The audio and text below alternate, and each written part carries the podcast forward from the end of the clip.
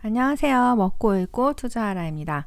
오늘은요, 장안의 화제인 클럽하우스라는 앱에 대해서 이야기를 해보려고 합니다. 클럽하우스는요, 음성 기반의 social 네트워크이고요. 지금은 아이폰에서밖에 사용할 수가 없는데요. 1월 말부터 주로 tech 업계 사람들 중심으로 화제가 되기 시작하더니 1월에 약 200만 명이던 user가 폭 폭발적으로 늘어나서 지금은 600만 명이 넘는다고 해요. 사용자가 초대장을 두 장 쓸 수 있어서 이 초대장을 받아야만 가입이 가능하기 때문에 이 초대장을 구하려고 지금 난리라고 하고요. 홍콩에서는 이게 한 5만원 정도에 거래되고 있는 것도 저는 본 적이 있습니다. 제가 지난주 수요일부터 좀 사용을 해 보았는데요. 그 사용한 감상을 좀 공유를 해 보려고 해요. 처음에 저는 이 앱이 그렇게 크게 대단한 거라고 생각하진 않았어요. 음, 제가 SNS를 너무 뚫어지게 이제 어, 스마트폰의 화면을 보다가 눈이 너무 아프면 아, 눈 아파. 이거 다 음성으로 해버리면 안 되나? 이런 생각은 저도 해본 적이 있거든요.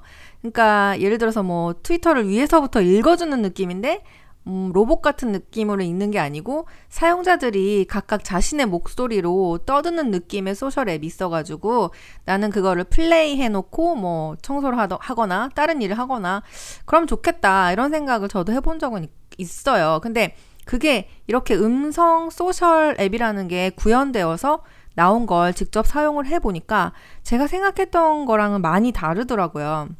클럽하우스에서 가장 중요한 점은요. real time이라고 생각을 해요. 각자 다른 공간에 있어도 같은 시간에 모여서 같은 화제에 대해서 이야기를 나눌 수 있다는 거죠. 처음에 저는 이게 전화랑 뭐가 틀려?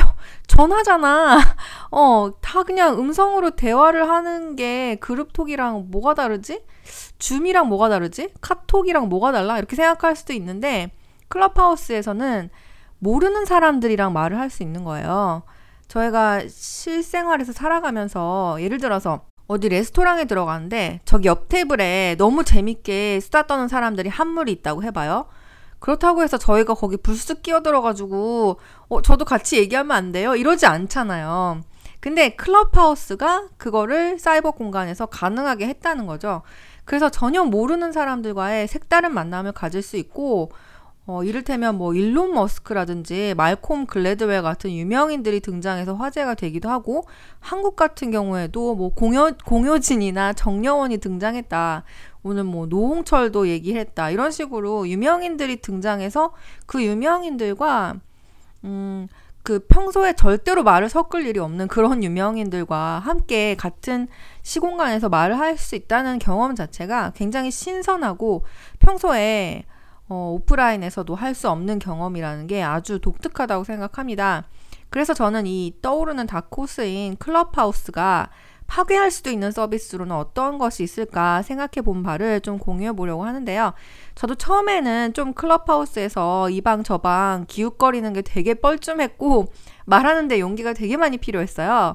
그래서 처음에는 아, 이게 뭐야. 뭐, 인싸들이 지들끼리 모여가지고 침묵하는 거 아니야? 이런 식으로 생각을 했는데, 근데 점점 많은 사람들을 팔로우하기 시작하고, 저의 관심사와 맞는 방을 찾게 되고, 거기서 목소리를 내고, 심지어는 어제 모르는 사람들 앞에서, 모르는 사람들 앞에서 제가 우쿨렐레 치면서 노래도 했어요. 그러다 보니까, 너무너무 재밌고 빠져나올 수가 없는 거예요. 사람들이 다 얘기하는 게 너무 재밌어가지고 새벽 3시까지 얘기하고 벌써 중독된 사람들도 너무 많고 그렇다는 건 클럽하우스는 사람들의 시간을 빼앗아 오는데 굉장히 탁월하다는 이야기잖아요.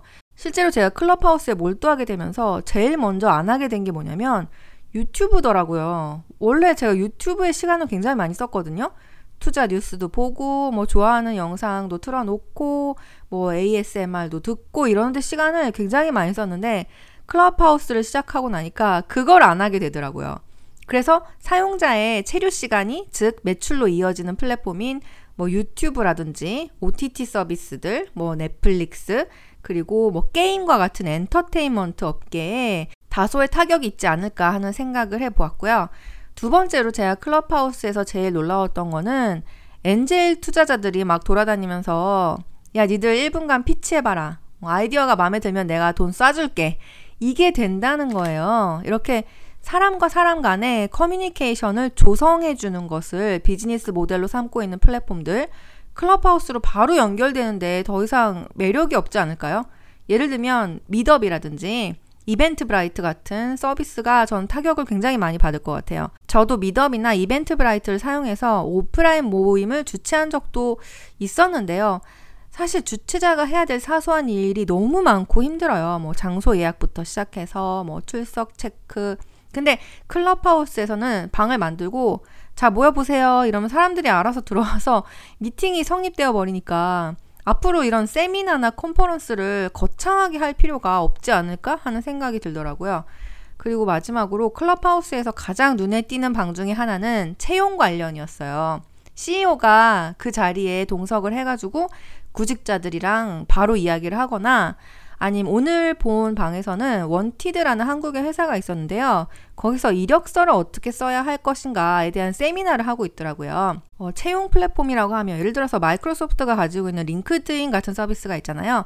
그 서비스의 장점이 많은 인력 풀에 접근을 할 수 있다는 건데 클럽하우스에서 이렇게 방 몇 번 만들어가지고 사람들이 이렇게 많이 모일 수 있다는 건 굳이 링크드인의 유료 서비스를 써가면서 인재를 찾을 필요가 없어질 수도 있지 않을까 하는 생각이 들었습니다. 그래서 클럽하우스로 인해서 tech 업계를 중심으로 채용이 굉장히 파괴적인 변화를 맞게 되지 않을까 하는 생각을 하게 되더라고요.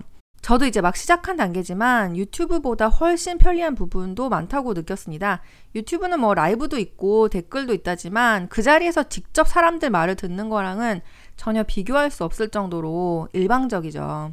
이 영상만 해도 그냥 제 생각을 일방적으로 쏟아내고 거기에 대해서 이제 조금 반응이 있는 정도잖아요. 근데 클럽하우스에서 이야기를 하다 보니까 오늘 제 콘텐츠를 봐주시는 분들과도 이야기를 나눌 수 있는 기회가 있었는데요.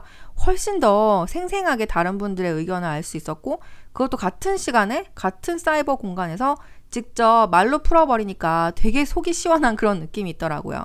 그래서 저는 유튜브로 이렇게 기록을 남기는 것도 좋지만 앞으로는 클럽하우스에서 정기적으로 모임을 개최하는 것도 꾸준히 해보려고 합니다. 이렇게 creator가 해야 되는 일이 또 하나 늘었어요. 이젠 유튜브만 열심히 해도 안 돼. 클럽하우스도 잘해야 돼. 현대인들이 이렇게 점점 바빠지고 어, time poor가 되어가는 거죠. 네, 오늘은요, 화제의 음성 기반 SNS인 클럽하우스, 그리고 이 클럽하우스가 타격을 줄 수 있는 서비스들에는 뭐가 있을까 하는 저의 생각을 공유를 해보았습니다. 어, 홍콩은요, 이번 주부터 춘절 휴가에 들어가는데요. 저도 좀 개인적으로 할 일도 있고, 쉬기도 하고 그래서 약간 유튜브가 뜸해질 수도 있는데, 어, 이해를 해주시면 감사하겠습니다. 어, 구독자분들 새해 복 많이 받으시고요. 저희는 또 다음 시간에 다른 컨텐츠로 만나요. 안녕!